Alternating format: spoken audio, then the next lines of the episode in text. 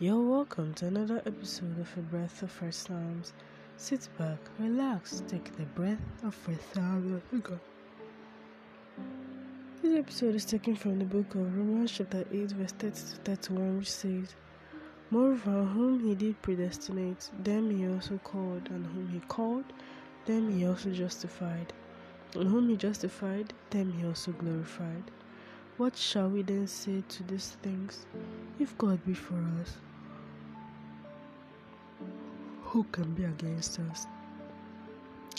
We have been predestined, we have been justified, we have been glorified because we have been called. And all things work together for the good of those who are called. If we have been called by God, we will be protected in all events we find ourselves because He is God. He is the Almighty. He is the highest. He is the topmost and He is the head. Now, if the Almighty Lord is on our side, who will be against us? Who will stand against us? We that have been chosen by God. Amen. To all my new returning listeners, thank you for listening. As you're touched and refreshed, consider sharing to others to make sure they are refreshed too. I'm still your host, is Grace James.